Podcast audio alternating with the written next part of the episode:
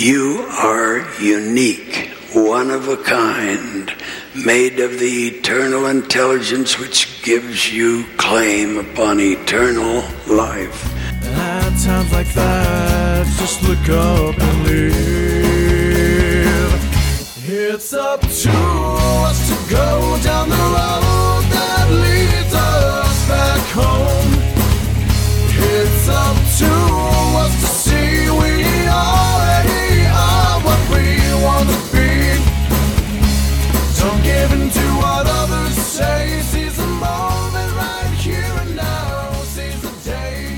President Kimball was such a wonderful man. He's the first prophet that I have memory of, and I remember how reverent our home got when it was his turn to speak in conference. Isn't that a great message from him? You are indeed unique, one of a kind. I bear witness of that. It's a beautiful day here at Worth of Souls podcast. I'm Brent. I'm Andrea. Welcome back. Welcome to thought habit number eight. I have no power over what others think, feel, and do. If you have made it to this lesson, you are obviously committed to a level of learning that has the heavens rejoicing. We're clapping for you. Making it this far. we ju- we just want you to know that that we're so excited for the learning that that's going on and we hope that you remember that the point of all this is to become one with Jesus Christ. we never ever want you to feel overwhelmed by trying to, you know, quote, keep up with all of the thought habits because that is not the focus of what we are here for. I know when I was first introduced to all of this material, Personally, I just dove in and I listened over and over and over again. Sometimes I would focus on one thought habit at a time, but more than anything, I just felt like I needed to learn by osmosis, by listening again and again and again, and that really worked for me. But I've also talked with others who just take one thought habit at a time very slowly and methodically, and then they move to another one and then another one, and that works really well for them. So, however is best for you to learn, whatever that looks like for you, the whole point is whether or not we are feeling the Spirit every day and how He directs us to use our energy and which thought habit we personally need to work on right now. Always, please, always seek Heavenly Father's help to know what is best for you in your spiritual growth. We get to progress with the Spirit's counsel and the Spirit's direction first and foremost. That's exactly Always. right. Always focus on what the Spirit is telling you to do. That'll be your greatest guide.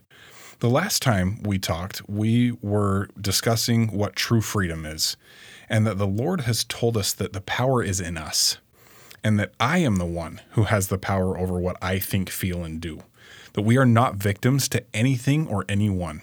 The world would have us think differently. So many voices right now try to convince us that we are not agents unto ourselves, that we are not responsible for what we are creating in our lives. As an antidote to this, we talked about getting the beam out of our own eye first. When we complain, we know that we are the ones that have the problem. And when we reset our expectations, it can be a huge way to set ourselves up for victory when those daily enticements come our way. How did you do between last lesson and this one, resetting your expectations? We'd love to hear about the experiences that you had on our Facebook and Instagram, any light bulb moments that might have come along. Yeah, for you. when I first learned the concept of really completely rethinking all of my expectations, the light bulbs that went off for me, they were huge. Well, they were constant, and especially for me with with parenting. Yeah. You know, resetting those expectations with with parenting was such a huge, uh, huge light bulb moment for me. Today is really a companion lesson to the last one that I have no power over what others think, feel, and do. In honest reality, we wish we could have taught these lessons together because of how closely related they are, but we couldn't because that obviously would have been just way too long. Nobody, nobody would have listened to it. way too long. As a temple president over my own temple, we talked about this. I am accountable for what I think, feel, and do within my temple.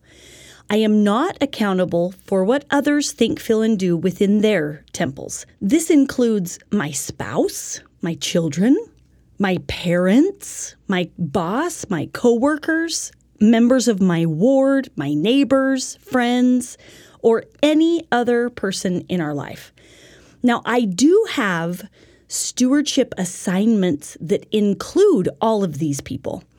There is a huge difference between feeling accountable for someone else's life and their choices and carrying out a stewardship assignment for someone else in my life. Only you and the Lord know what your motivations are when it comes to the other people in your life. And so often, we have people who try to get us to take responsibility over what happens in their temples. Here are some just quick real life examples. Like my mother that's unhappy in assisted living because she feels like I, quote, never visit. She feels like everyone has forgotten her. My friend that is unhappy with me because I haven't paid back money that I borrowed on time. My spouse is upset because I won't participate in their hobby and I don't like it like they do. Or my child's teacher is unhappy with my child's behavior and tries to get me to own his feelings about it. Or my daughter is unhappy because she's having issues with her friends and she wants me to solve it. In there's tons of situations like this that come up in our lives. And in these situations, I am being expected to solve an issue for someone else and how they are feeling. We all have times when this happens, and when someone blames us or tries to get us to take responsibility for what is happening within their temples, or they complain to us about someone else in their life that's causing them misery, or they we find out they're complaining to other people about us, you know, all of those round and round circles that we go in inside of our humanity reactions. When someone is in my life is disowning, like we talked about last time, I have an opportunity to counsel myself correctly. The truth is is that I can't take ownership over what is happening in someone else's temple. Now we know this is easier said than done most of the time. All of the time. All of the time. Especially because there are some people in our lives that can weave webs of emotional manipulation, sometimes in very crafty, subtle ways. But here's the good news there are steps that we can take in order to avoid taking ownership over someone else's problem. We want to go over those with you. First, I have got to counsel myself with the truth. And it includes the truths about myself and how I contributed to the situation, also, the truth is that I don't have power over anyone else's emotions that they are creating in their temples. I will never be their solution. Their only solution can be found with their Lord and their Savior, Jesus Christ. The second step is to recognize that the other person also made choices to contribute to the problem, tell ourselves the truth about that, and they're trying to avoid facing the pain of being responsible for their own choices. And then the third step is to see their blame for truly what it is that they are disowning, and that their blame are stories that they're telling themselves about the situation and about me. And then the fourth step is to recognize that I do have a stewardship responsibility in each of these situations. And stewardship does not mean ownership over their thoughts and their feelings. Okay, so let's look at these steps in a real life application. Something that happened to someone very close to me. So I was asked to head up the organization of our ward Christmas party a number of years ago, and it didn't go well. I really enjoy putting events together. In fact, Andrea and I really thrive on it. We love it. So it was an easy yes for me to be in charge of the party. I'll admit that with Andrea and me as a team, we usually don't need much help with an event this small. So I went into it not planning on delegating much, if anything at all. As the week of the party approached, when I usually would start pulling everything together with Andrea, she got called out of town last minute with a family emergency. Then the next day, I got extremely sick so sick I could not get out of bed. When I did get out of bed, it was to rush to the bathroom, and my head was pounding. I could hardly think, let alone try to put together a party. So I made a very hard decision and I called my bishop to tell him that I could not do the party. He asked me what I what I had ready for it and I sheepishly had to tell him that I didn't have anything quote ready at all. That everything was either in my head or in my garage. I I could so easily see the mistakes and it was eating me up and and that I had let everyone down.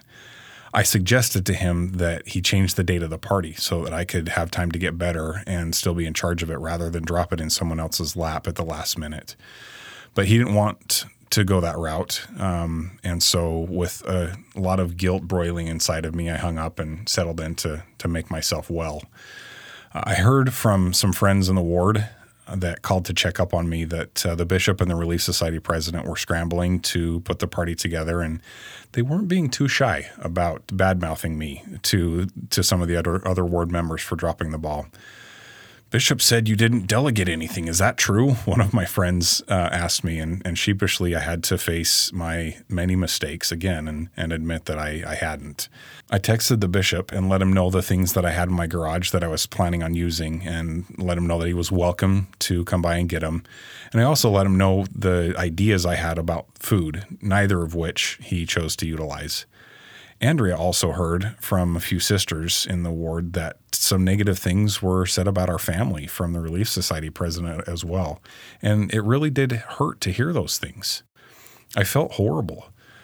I went into the should feelings, like just feeling all those, oh, I, should have done this, I could have done that. And I condemned myself for not delegating. I put myself down for thinking that I could take it all on by myself. I, I worried and stressed that that they would never forgive me and never ask me to do anything again in the future.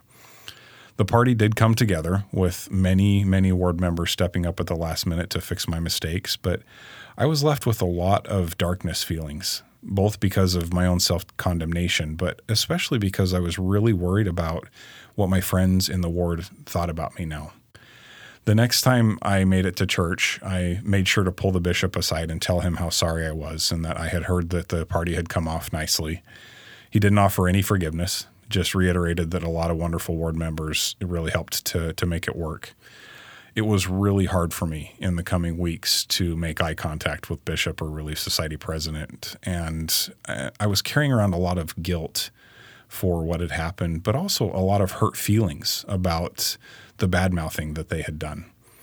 Needless to say, I, I wasn't practicing the steps that Andrea just talked about. I was absolutely owning the feelings of those other people and letting them keep me in darkness. Eventually, those relationships were repaired and all was forgiven, but I could have gone through that experience in a better way. So let's look at that experience through the steps that we just talked about and see how differently it could have gone. First, when I realized the mistakes that I that I had made, I could start by telling myself the truth that I had not delegated anything and I truly had set myself up for failure because life always happens. I could also tell myself the truth that I couldn't control the emergency that happened in Andrea's family or my getting sick. That is a truth. It was also true that I had made a promise that I did not keep, and the bishop and the Relief Society president got stuck with the cleanup. That is also a truth. Another truth is that I am not in charge of either of their feelings or if they choose to badmouth me behind my back. The second thing I could have realized in this situation is that the Bishop and Relief Society president also made decisions. I recommended they change the date, but they chose not to. I offered a few things that I had prepared, but they rejected them. Their choices added to the stress, and I couldn't take ownership over those choices. The third thing I could realize is that they were both trying to get me to take responsibility for the stress that they felt. I can't do that. I am not responsible for the feelings they generate about me or how long they choose to hold on to them. And finally, I could have realized that I have a stewardship responsibility over my relationships with the Bishop and Relief Society president. So I can turn to the Lord and ask Him what He wants me to do to begin repairing those things. I could write both of them an email, letting them know how sorry I was and what I had learned about delegation as a result of my mistakes. What I can't do is take ownership over them accepting that apology or not. That is up to them and really a true consequence of my actions. Yeah, that was a very interesting situation. And both of us learned quite a lot going through that. I mean, and no matter what life happens, we all make mistakes. Um, I think about how Brent could have utilized the steps to not take ownership over people's feelings, and it really, honestly, could have helped repair the situation a lot quicker and faster, and helped him get out of darkness faster and get back into a spiritual focus. And honestly, I use these steps to avoid ownership over other people's problems a lot. I write in my journal when issues come up with the people in my life. They've actually been incredibly helpful for me when things have come up between me and Brent in our relationship, when really tough things have happened that we've had to figure out. And when we've followed these steps, it's been amazingly therapeutic. We'll write them down and talk to each other about what it is that we processed. I actually also really like to write things like this out on a whiteboard that I have in my bedroom. I like to see it in front of me. It's a processing whiteboard. sometimes, sometimes it's her scheduling whiteboard, but sometimes it's her processing whiteboard. It's true.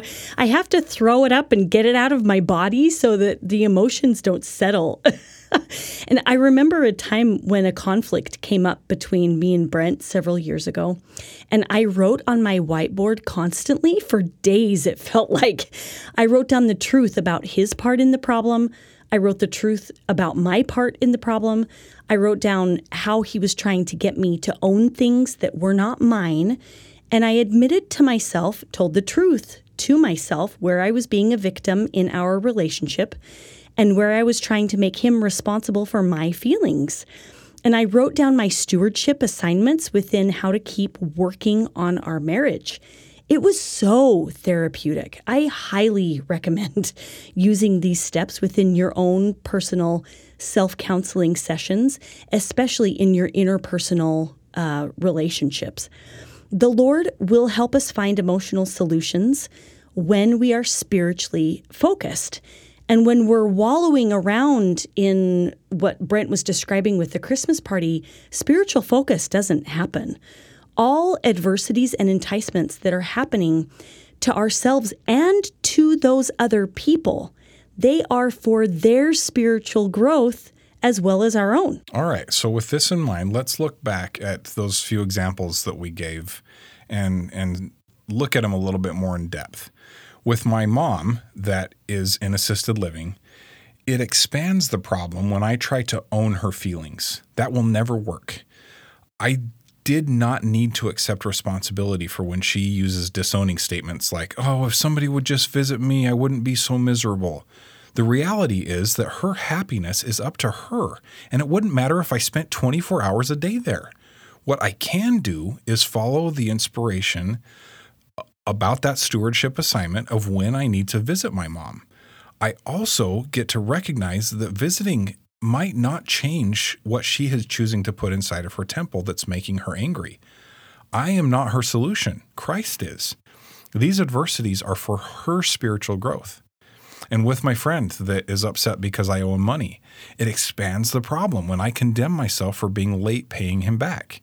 Just like with my mom, me paying him back might not change him being angry with me. He is the only one that can control that. What I can do is follow the inspiration that I get about my financial stewardships and pay my friend back just as soon as I can. Then ask for forgiveness for being late. I can't control what he is running through his mind and heart about me. This is part of the consequences I get to go through for being late paying back the money. And this situation can be used for my spiritual growth as well as his if he so chooses. Yeah, exactly. And what about the example with the daughter? I've got to recognize that she and her friends don't have the full capacity to love yet. And it expands the problem when I think that my daughter's self worth will increase if she doesn't have issues with friends. She could have all the friends in the world, but that won't make her happy. Jesus is the only solution for my daughter's self esteem. When she runs truth through her mind and heart about herself, she will find joy in who she is. It doesn't matter what her friends do or say. My stewardship assignment will lead me to help my daughter understand how she can spiritually focus because this situation is for her spiritual growth. Elder Uchtdorf, I love Uchtdorf, in his talk of regrets and resolutions, said really well how we are not in charge of anyone else's happiness. He said it this way So often we get caught up in the illusion that there is something just beyond our reach that would bring us happiness, a better family situation, a better financial situation, or the end of a challenging trial. The older we get, the more we look back and realize that external circumstances don't really matter or determine our happiness. We determine our happiness. You and I are ultimately in charge of our happiness. Brothers and sisters, no matter our circumstances, no matter our challenges or trials, there's something in each day to embrace and cherish. There's something in each day that can bring gratitude and joy if only we will see and appreciate it. Let us resolve to be happy regardless of our circumstances. You are the only one who could recognize when you are giving your power away to the emotions of other people and when others are trying to get you to make them happy. You can never make anyone happy. It's just not your job. You can follow a stewardship assignment for the people in your life, but their happiness is between them and the Lord. The best way to serve Heavenly Father is by finding out how He wants me to handle the situations with His children around me. I can be an instrument in the Lord's hands to find out where He wants me to be a comfort, to be a support, to be a light, but I am not their solution. The Lord is. Their source of inner peace must come from Heavenly Father and our Savior. And it's really good for me to realize also that someone else's pain and suffering can be for their good if it draws them closer to their Heavenly Father and their Savior. All right. So, with that segue, let's go into the big subject that's full of lots of triggers. Yes, specifically about this with not being in charge of other people's temples, Parenting. the big daddy subject. In parenting, there is a big difference between carrying out our stewardship and taking responsibility for what my children think, feel, and do. We are not responsible for what they choose to do inside of their temples.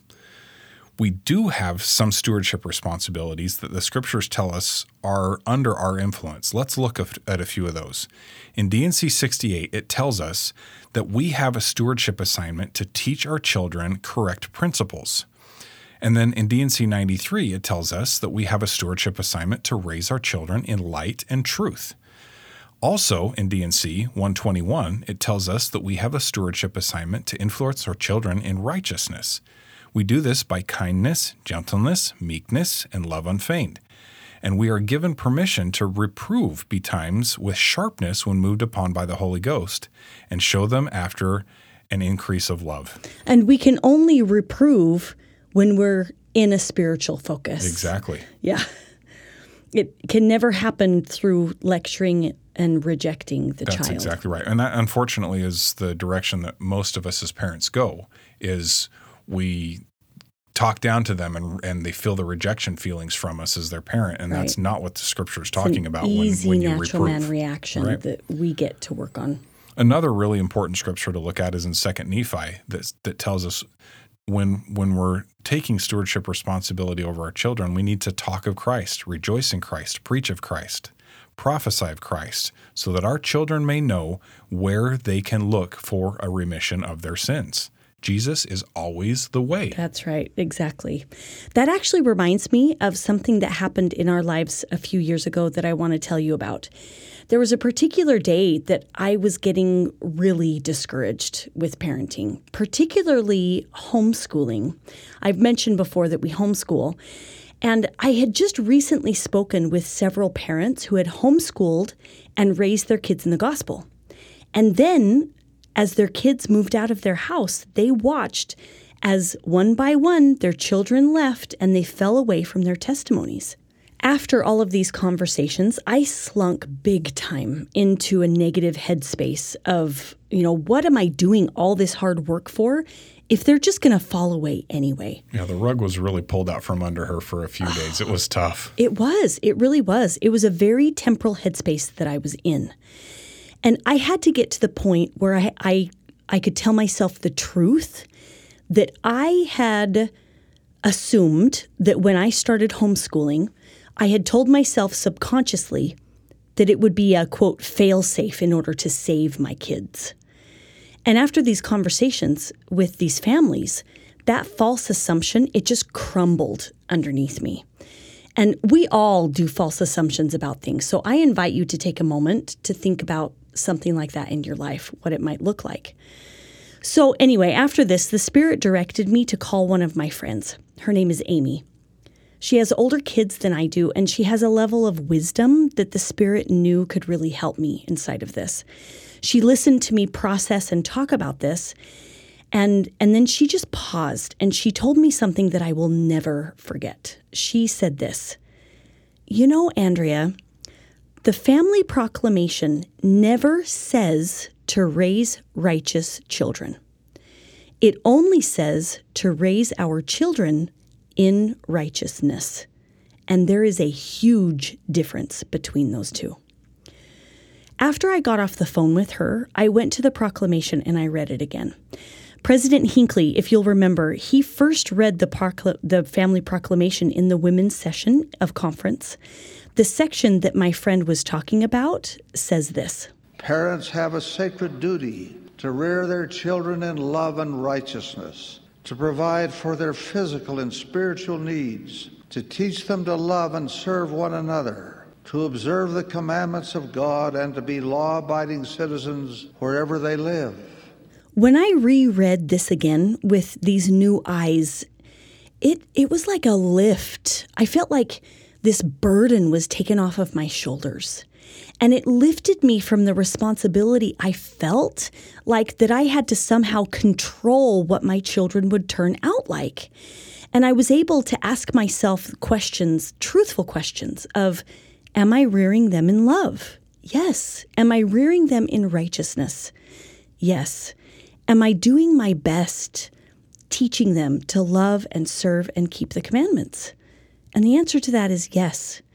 And after letting that sink in, I just went to the Lord and I told him, Father, I will keep doing whatever it is that you are asking me to do with my family because I I want to know that I can stand before you and say with a full purpose of heart that I did what you asked me to do.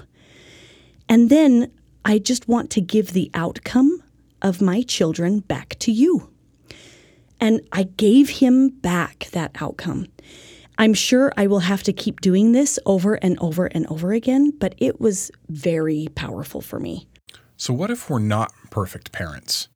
What if one of our children has fallen away from the church, or what if one falls or many fall away from the church in the future? Let's look at some not so perfect parents from the scriptures. From the scriptures, that's right. What Go about the Le- scriptures. what about Lehi and Sariah? They were amazing people, and they had two sons that led nations away.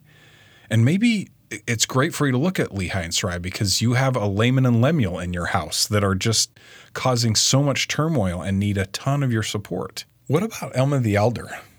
He prayed for his son for an exceptionally long time to come back to the faith. The scriptures obviously never tell us how long it took, whether it was six months or five years or 10 years. We don't know. But we do know that while he was praying for him to come back, his son was leading people away from the church, not just himself. How stalwart must Alma and his wife have been to stay on their knees? How calloused have their knees must Their have been? Their knees had calluses on them, I think, because it would not surprise me if they had prayed for a really long for years and years and years. Yeah. And what about what about Adam and Eve? I mean, they had one of their sons commit murder. I, I, that hasn't happened at our house. Yeah, I hope against it, I a hope sibling. It, hope it hasn't happened to your house either.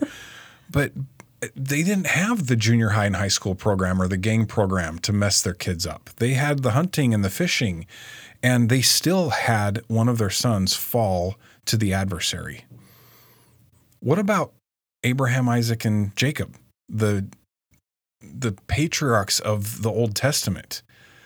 If you read their stories, oh my word, they they have They had some crazy, crazy- soap opera style things going on in their families. And we could give example after example in the scriptures of of how these parents, these righteous parents, raised children that use their power of their agency to not follow the path of righteousness that they were taught. Well, and even I think about our perfect parents. Our heavenly parents lost a third part of their children. And it's not because they didn't do come follow me every week and that they didn't do family home evening. Like they they were perfect parents up there. And they were in an atmosphere that wasn't the telestial realm. It was the perfect realm there. And they still lost a third part of their their children. As a mom, I think about my mother in heaven in this and the heartache that she has gone through because of losing a third of her children. It just it makes me so emotional even to think about that, especially because she never gets them back. Oh man, she understands. If there's anybody who understands, Heavenly Mother understands. We are not accountable for what our children choose to do with their power of agency. And when we were putting together this lesson, the Spirit woke me up one day. It was like one of those bing, you have to get a hold of your friend Carolyn and have her share her feelings and experiences because people need to hear it. So I did. I got a hold of her. She and her husband raised their five children in the gospel, doing what they thought was right for their family and teaching them correct principles. And one by one, all of her children, except for one, has left the church. They all left with varying degrees of decisions within their marriages and lifestyles. She shared this with me quote, there are so many times when I feel like I messed up on my art project that the Lord gave me. He gifted me these children and this family, and I feel like somehow I messed this up. I look back and I do a lot of should have thoughts, and I wonder things like would they be different if I would have done X, Y, and Z? Or would they have turned out different with a different family or a different mother? I've churned so many thoughts of self condemnation and doubt and frustration about what else I could have done that might have made a difference for them.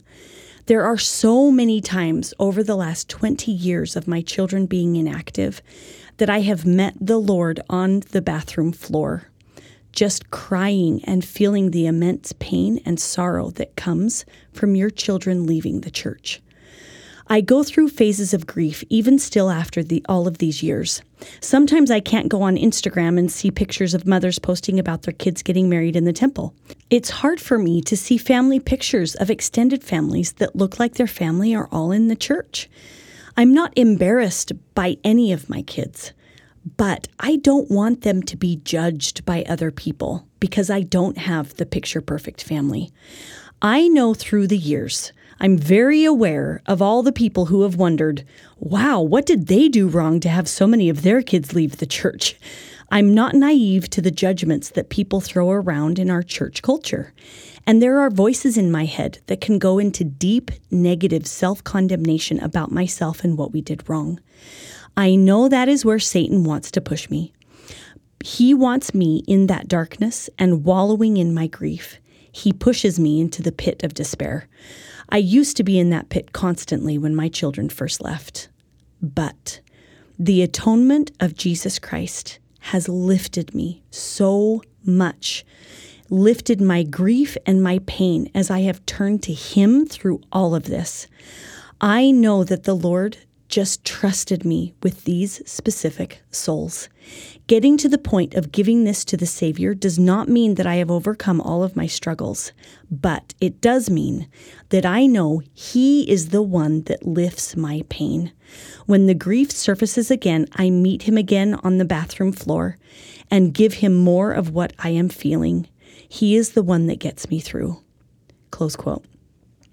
I love so much how she has learned to rely on her Savior. And as a parent, I have learned so much from her example. She did share a few more things that I also want to include.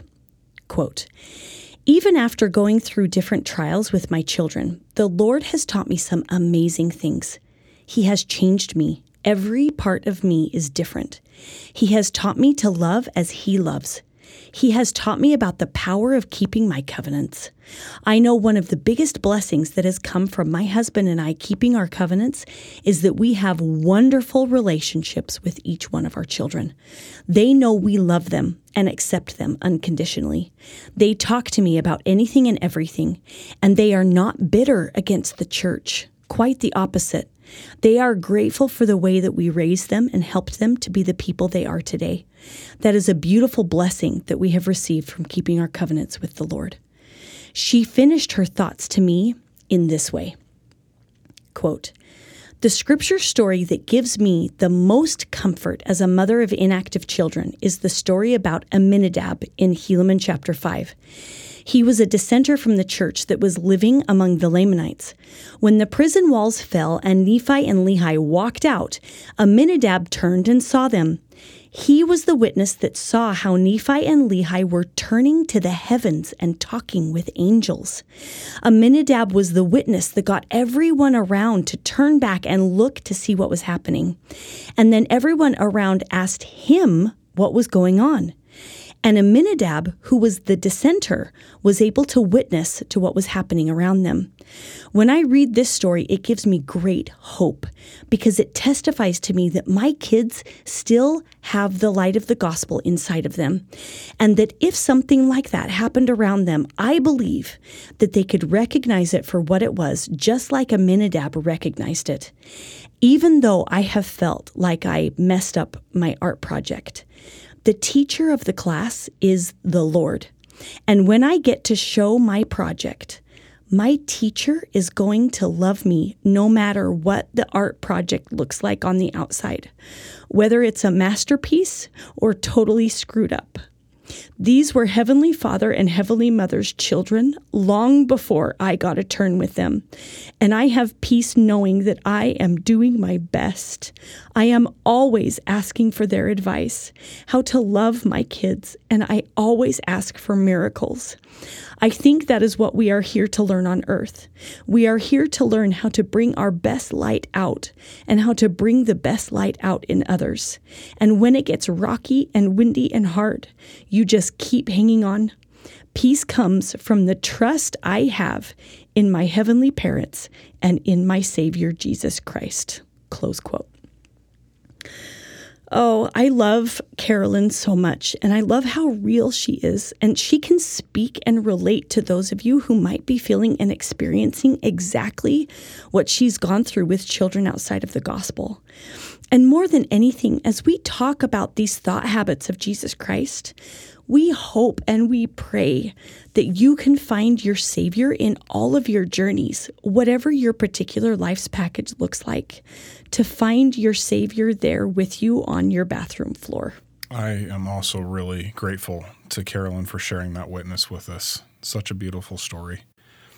Elder Packer has given an amazing talk about the struggles of parenting in the latter days he said this It is a great challenge to raise a family in the darkening mists of our moral environment. We emphasize that the greatest work you will do within the walls of your own home and that no other success can compensate for failure in the home. The measure of our success, however, as parents, will not rest solely on how our children turn out. That judgment would be just only if we could raise our families in a perfectly moral environment, and that now is not possible. It is not uncommon for responsible parents to lose one of their children for a time to influences over which they have no control. They agonize over rebellious sons and daughters. They're puzzled over why they are so helpless when they've tried so hard to do what they should do. It is my conviction that those wicked influences one day will be overruled. The prophet Joseph Smith taught and he never taught a more comforting doctrine that the eternal sealing of faithful parents and the divine promises made to them for valiant service in the cause of truth would save not only themselves, but likewise their posterity. Though some of the sheep may wander, the eye of the shepherd is upon them, and sooner or later the tentacles of divine providence will be reaching out after them and drawing them back to the fold. Either in this life or the life to come, they will return. They will have to pay their debt to justice. They will suffer for their sins and may tread a thorny path. But if it leads them at last, like the penitent prodigal, to a loving and forgiving father's heart and home, the painful experience will not have been in vain. Pray for your careless and disobedient children. Hold on to them with your faith. Hope on, trust on, till you see the salvation of God. Please, please hold on to your covenants. Your covenants have power, so much power. Because your children struggle, it does not mean that you need ever let go of that iron rod. Never step off that covenant path. Elder Bednar reemphasized holding on to our covenants as parents in an Ensign article that he wrote. He said this Parents who honor temple covenants are in a position to exert great spiritual influence over time on their children. Faithful members of the church can find comfort in knowing that they can lay claim to the promises of divine guidance and power through the inspiration of the Holy Ghost and the privileges of the priesthood in their efforts to help family members receive the blessings of salvation and exaltation. The tentacles of divine providence may be considered a type of spiritual power, a heavenly pull or tug that entices a wandering child to return to the fold eventually. Such an influence cannot override the moral agency of a child, but nonetheless can invite and beckon. Ultimately, a child must exercise his or her moral agency and respond in faith, repent with full purpose of heart, and act in accordance with the teachings of Christ. Close quote. What this is telling me is to not underestimate the power of our covenants as parents. When we have taught our children in light and truth, then we give our children to God and wait to see the salvation of the Lord in their lives. Take a deep breath. That was the heavy parenting discussion. it's time now to switch and go to a little bit lighter parenting discussion. We want to talk about parenting programs is what we like to call them. And this discussion is specifically for parents who still have children in your home, younger children and teenagers. But even for those of you with grandchildren or aunts and uncles out there, it's still very, very good information. We give our freedom away by trying to get our children to solve our problems for us so that we can look or feel better as parents.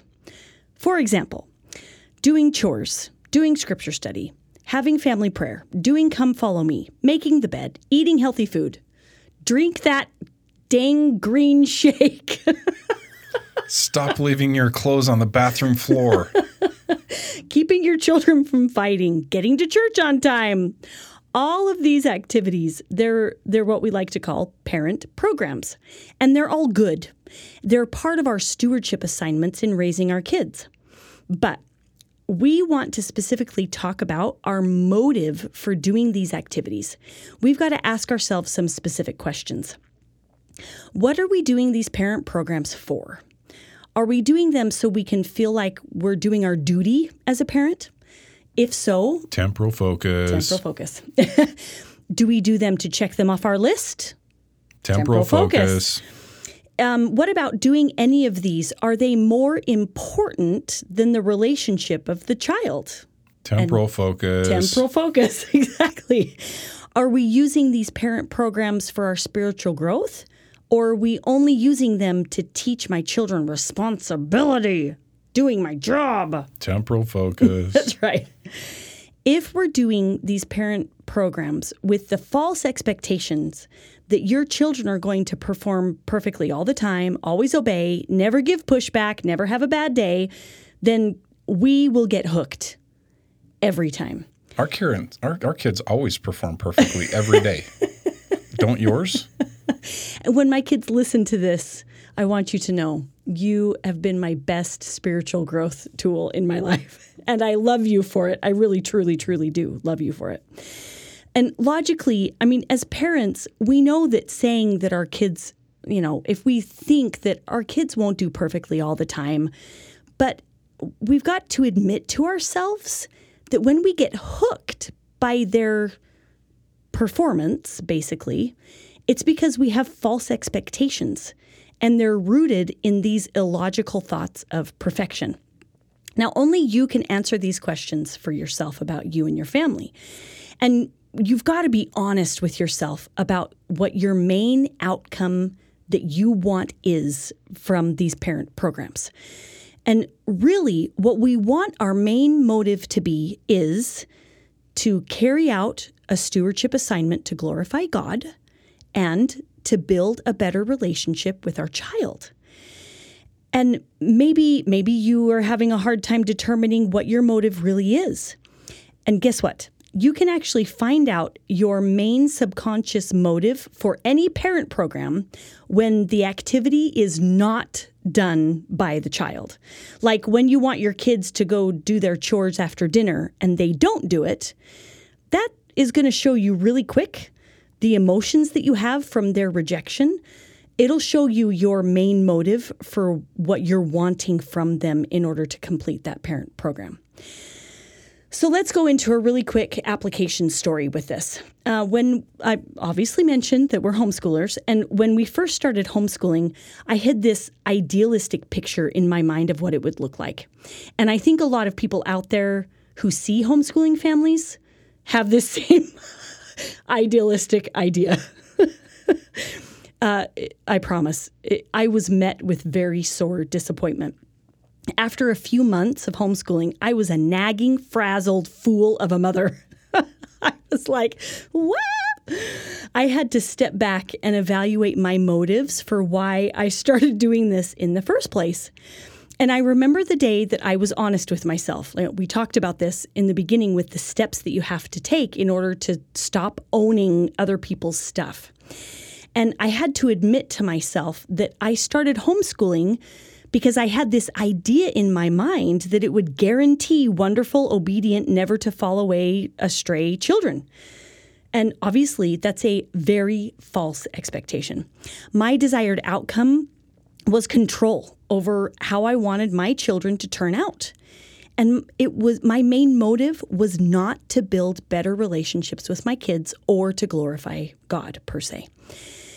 And in that answer of when I was honest, and I had to, I needed to change my motives and change my desired outcome in order to build better relationships with my kids and to be able to stand before the Lord and tell Him that I did what I was inspired to do, no matter what my children decided to do with it. Now, you want to set up the conditions so that you, as the parent, and the child both can win, even if the activity is not completed. And as part of evaluating and trying to set up a win-win situation for for our family, I studied a lot of things out. I prayed and I fasted, and I received the revelation to set up a token system. Now, the token system that we set up, it was simply that for every activity they fulfilled, chores, school assignments, brushing teeth, making beds, that they would receive tokens. And at the end of each day, they could exchange those tokens for playing some video games for a little bit, watching a favorite show for 30 minutes, playing with their friends. I had a family store they could buy something from, um, or they could save up their tokens for a bigger date night with mom and dad. I mean, anybody who's a parent has participated in these types of programs that you set up for your kids. And it was a system that allowed them to be responsible for everything they did. Now, here was the clincher. When we put together the token system, I had to rework my motive. And we set up some understandings, and they were private understandings between me and Brent. We did not tell our kids these. My first understanding was that this was a parent program. My children would be happy to just stay in their pajamas all day and watch TV. With the understanding that this was something I wanted, that I was able to separate myself from their choices, and that I am not in charge of what they decided to do with this token system. So the second understanding that we entered this into this with is that putting this system into place was number one, to build better relationships with my kids, whether they did it or not, and to glorify God by, te- by being spiritually focused through it. And if I carry this out with those motives, then my relationships with my kids, they're, they're going to be a lot more fun. As their parent, my third understanding is that I had to get right in my mind at the beginning of the day that when they decided not to fulfill their part, that I set my ex- expectations correctly, that they probably wouldn't, that I would not get hooked. And if they decided to stay in their pajamas and not get anything done, it was on their shoulders, it wasn't on mine. And that I could carry out my stewardships as a mom from a place of love and not force. So we began the system with the expectation that nobody would participate. We didn't tell them that. um, but it was it was really great actually. And when I readjusted my expectations that it would take effort on my part to stay spiritually centered because my children would not keep a good attitude through the program in the long run. And I also knew that my children were going to do their job of being an enticement for me perfectly. They give me a lot of enticements, and I get to use them for my spiritual growth. They're doing their job exactly the way Heavenly Father set them up to do it. And I get to become closer to my Heavenly Father and the Savior, and I get to build relationships with them at the same time. So when we started the system, the first day, of course, was amazing because it was new and, you know, it, always the exciting thing. It was easy. But then the next day and the next day and the next day is when the enticement showed up.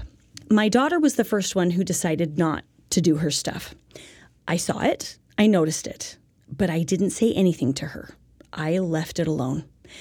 And when it was time for screens, for any kind of fun screens, um, which she could use her tokens for by completing her stuff for the day, she was upset because she didn't have any tokens. She wasn't able to participate. And because I had set my expectations correctly, I held space for her, for her emotions. I hugged her. I loved her. I didn't get hooked by the consequences that she gave herself. And when she complained about how unfair it was, it, it didn't trigger me into lecturing her. I had removed the beam from my eye and wasn't wrapped up in my old expectations anymore. And then when my other kids followed through with their assignments in order to earn their fun things, I was able to focus on those children who did their assignments. And this is a really important rule to emphasize what you want duplicated. I feel like that's a huge key with parenting. Emphasize what you want duplicated. And this stewardship assignment, it was for my spiritual growth and to keep building a relationship with my kids. And this continued with my daughter for a couple of days. And then after several times, you know, she woke up one day and she got her stuff done all before 10 o'clock in the morning. It was a miracle. And then the other kids, they eventually pushed back at it at some point and they learned the same lessons. And eventually they got to the point where they could see that I was I had let go of my old habits and behaviors. And I can testify of the truthfulness of all of these things, of the principles of not controlling what my children do in their temples because of of the rewards that it gives. You know, we can't give our kids their performance the power to determine our value as parents because that's a temporal focus. The more that we let go and build relationships instead of trying to control actions and emotions, the more we are parenting like our heavenly parents do. And, and maybe you're sitting there thinking, oh, that would never work with my family. But that's okay. Part of the point is that this was a re- revelation for our family, and you are going to receive revelation that's different because it's your family. That's your stewardship. And you've reset your parenting program motivations to be building those relationships with your kids and glorifying the Lord, through that revelation, it's going to help those relationships grow immensely. A couple more examples from some families that we've talked to over the years. There was a family that really wanted to build some different habits with the cleanliness of their home. They had they had 9 kids. So the parents decided to start with just one thing making the beds every morning, something simple. They talked to the kids about the goal on Sunday night and started it Monday morning. Now, the parents knew to set their expectations that no beds would be made on Monday morning. Of course, they didn't tell their kids this, it was just the expectation they set inside themselves. And that this whole exercise was to build better relationships with their kids. The first morning after the kids went to the school, mom went and looked at the bedrooms and found that three of the beds had been made out of the nine. Because she had set her expectations correctly, she was ecstatic. If she had expected that all nine beds would be made, she would have been horribly disappointed because she would have been hooked and focused on everybody that didn't follow through. But she was excited for the kids that had actually followed through because she had set her expectations properly. When the kids got home from school, she had three plates of cookies ready for those that had made their beds. And she loved it. The next morning, there were a few more beds made. Some of her kids never got convinced of the program. But that wasn't the point. The point was she was using this as an opportunity to build relationships with the kids that did follow through with it. And she was doing it to help her spiritually focused. After, after making the beds, the family made other goals within those parent programs, little at a time, and it helped their family enormously. And she could tell you that she is way more spiritually focused because of what she's actually having to do with these goals and how much fun she's having. Even if her kids are not all the way emotionally bought into all of these parent programs. Yeah, exactly. There was another family who was having some issues with teenagers who were fighting. And the mom was trying to own what was happening between them. You know, mom and dad would get home from work at night and kids would get home, and she just was beside herself because after a long day at work, it was exhausting and she was getting emotionally wrapped up in their fighting and all the things that happen. So she decided that she was the one with the problem because she was always complaining about how much her kids were fighting. So she got the beam out of her own eye first and then went to the spiritual dimension about how to build better relationships with her teenagers. And she got the revelation that whenever they started to fight at night when everybody got home, that she would get her phone out and she would use the stopwatch to time how long they fought for. And then when they finished, she would write down the time on the fridge and she started rating the fights, which one were the best and which lasted the longest. She didn't say anything to her kids. She just started doing this. and she started naming the fights, like giving them titles. her kids, after a couple of days, noticed what she was doing and why. And they actually started realizing like they would start to fight and they would stop themselves because they would realize that their mom was like, you know, having fun with this, timing it, writing it down. and but she was ecstatic when they realized and she they stopped fighting themselves like it worked. It was a miracle that happened for her. She didn't even need to say anything to them. She just started having fun with the fighting and building relationships and glorifying God and being spiritually focused instead of getting hooked by it. Now, you can follow the same outline for whatever issue is happening in your home with your own parenting programs. If you notice that you are complaining and getting hooked by something your kids are not following through with on your parenting programs, the first thing you have to do is get the beam out of your own eye.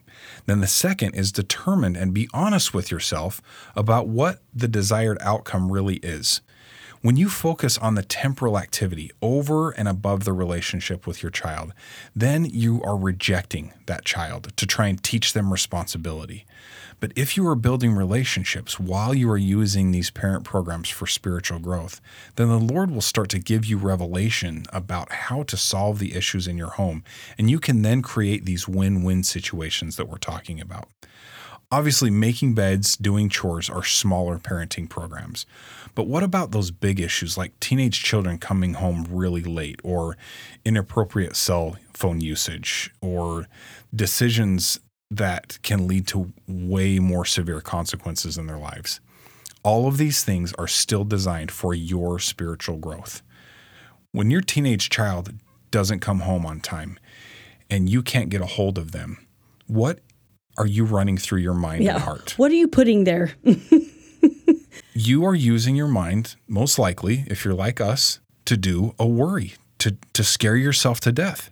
You are seeing pictures of them getting into car accidents, doing drugs with someone, messing up morally, and all the different worry images that come into your mind when we work ourselves up like that. And by the time your child does come through the door, what emotional state are you in? You're scared. You're upset. You're Mad. mad. You're hurt. Frustrated. frustrated. Yeah.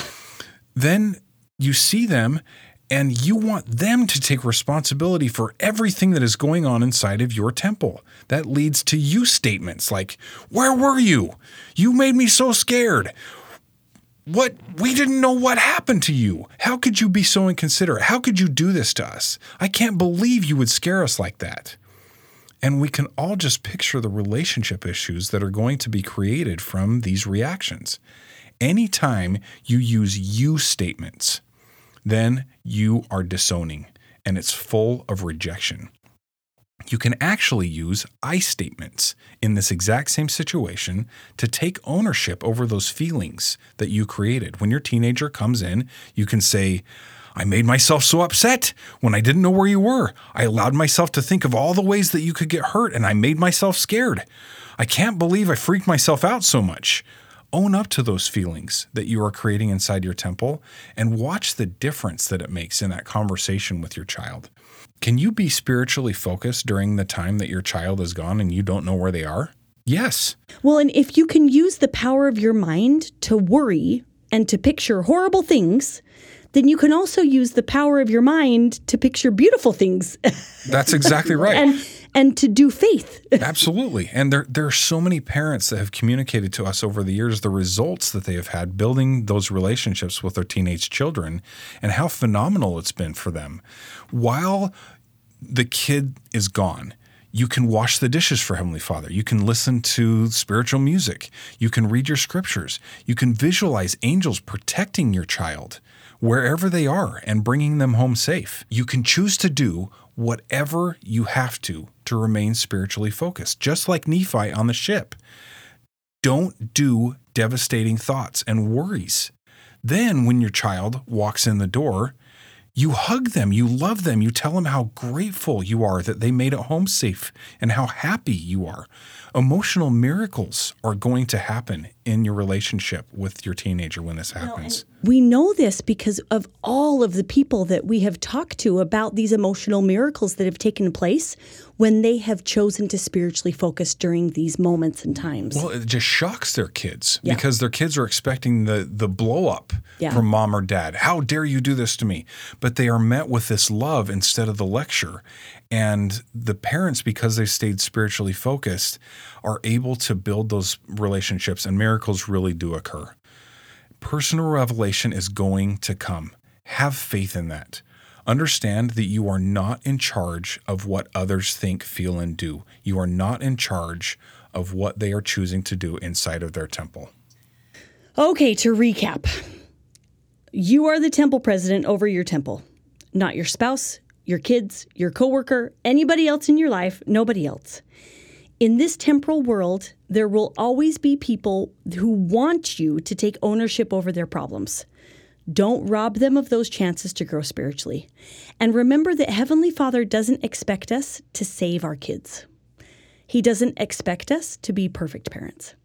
He expects us to raise our children in righteousness and seek personal revelation with your own parent programs so that you can create win wins with your family and do your best and then let the Lord have the rest. Jesus Christ is the one who saves. He is the only one who saves. We want to invite you to plant the seed. The seed is I am not in charge of what others feel, think, and do. I give their choices to the Lord. So, first, awaken, arouse your faculties to see the way Christ sees. Of course, there's lots of scriptures and conference talks in order to help with your personal study about this. The thought habit of not being in charge of other people's temple takes a lot of spiritual maturity, and it's full of lots of dynamics. Sometimes it's with little things like making the bed. Sometimes it's with ward families like the Christmas party. And sometimes it's with really big, heavy feelings like children leaving the church. Whatever your particular circumstance is, the Spirit will help you with giving the people in your life to God because we only have one Savior and it is not you and it and it's not me. He is the only one that is the solution for every single person on this planet. The second step in Alma's process of change is to exercise that particle of faith to think as Christ thinks. It's really powerful to outline and write down the steps to avoiding ownership over others' problems. Let the Spirit help you identify where you have been doing this in your regular life, where maybe other people have been trying to get you to take ownership over their problems. Then go through writing it out, like in that Christmas party story that we shared. Use the exercises to help you whatever it might whatever it might be that's happening in those relationships right now. And we have included some ideas of prayer phrases in the sample prayer that we provided on our website as well. Third is a desire to believe and let this desire work in you to feel as Christ feels. Pray for a confirmation from the Spirit of what your stewardship assignments are for the people in your life. And then look for the revelations that are going to come once you have removed the beam from your own eye. Determine those desired outcomes. And then use the eye of faith to see the fruits of this principle. And the eye of faith, it, it is those muscles, like we talked about with the teenagers, to use your mind to do a spiritual focus when you're having problems instead of doing a worry. And there's a guide there's also a guided meditation to help with this visualization as well. Fourth is to give place for a portion of my word and do all of these things because of the love that you have for your Savior. When the love you have for Christ is your motive for getting the beam out of your own eye first, and go through the steps of keeping your agency, you are going to stay spiritually focused and discover that the power of your agency is a joyous experience instead of sometimes doing that overwhelm that we so often do. Search, ponder, and pray over these next few days because you love Him. And don't cast out by your unbelief these truths. Don't do an overwhelm by trying to change too many behaviors all at once. Let the Spirit guide you and focus on progress, not perfection the Spirit will tell you which one of these things to work on first. These past two lessons have been really exciting paradigms for spiritual growth and being willing to see the power of agency. With what we talked about last time and this time, it, it takes a lot of spiritual maturity and refinement. We testify that the gospel of Jesus Christ is the answer for us to enjoy the day. Every time it is the answer. And please remember until we talk again that the worth of your soul is great in the sight of God.